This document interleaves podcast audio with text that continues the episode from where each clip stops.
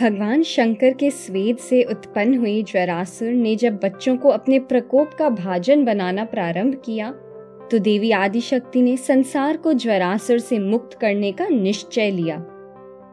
महादेव ने देवी को समझाया कि ज्वरासुर को समाप्त करना संसार के संतुलन के लिए सही नहीं होगा, इसलिए उसका अंत करने के स्थान पर उसको नियंत्रित करना उचित रहेगा। शिवजी का सुझाव मानकर देवी ने माता शीतला के रूप में प्रकट होकर ज्वरासुर को अपने वश में कर उसे गर्दभ रूप में अपने वाहन की तरह स्वीकार किया। प्रतिवर्ष शीतला अष्टमी के दिन माताएं अपनी संतानों को बीमारियों से मुक्त रखने की मनोकामना के साथ शीतला माता की पूजा करती हैं।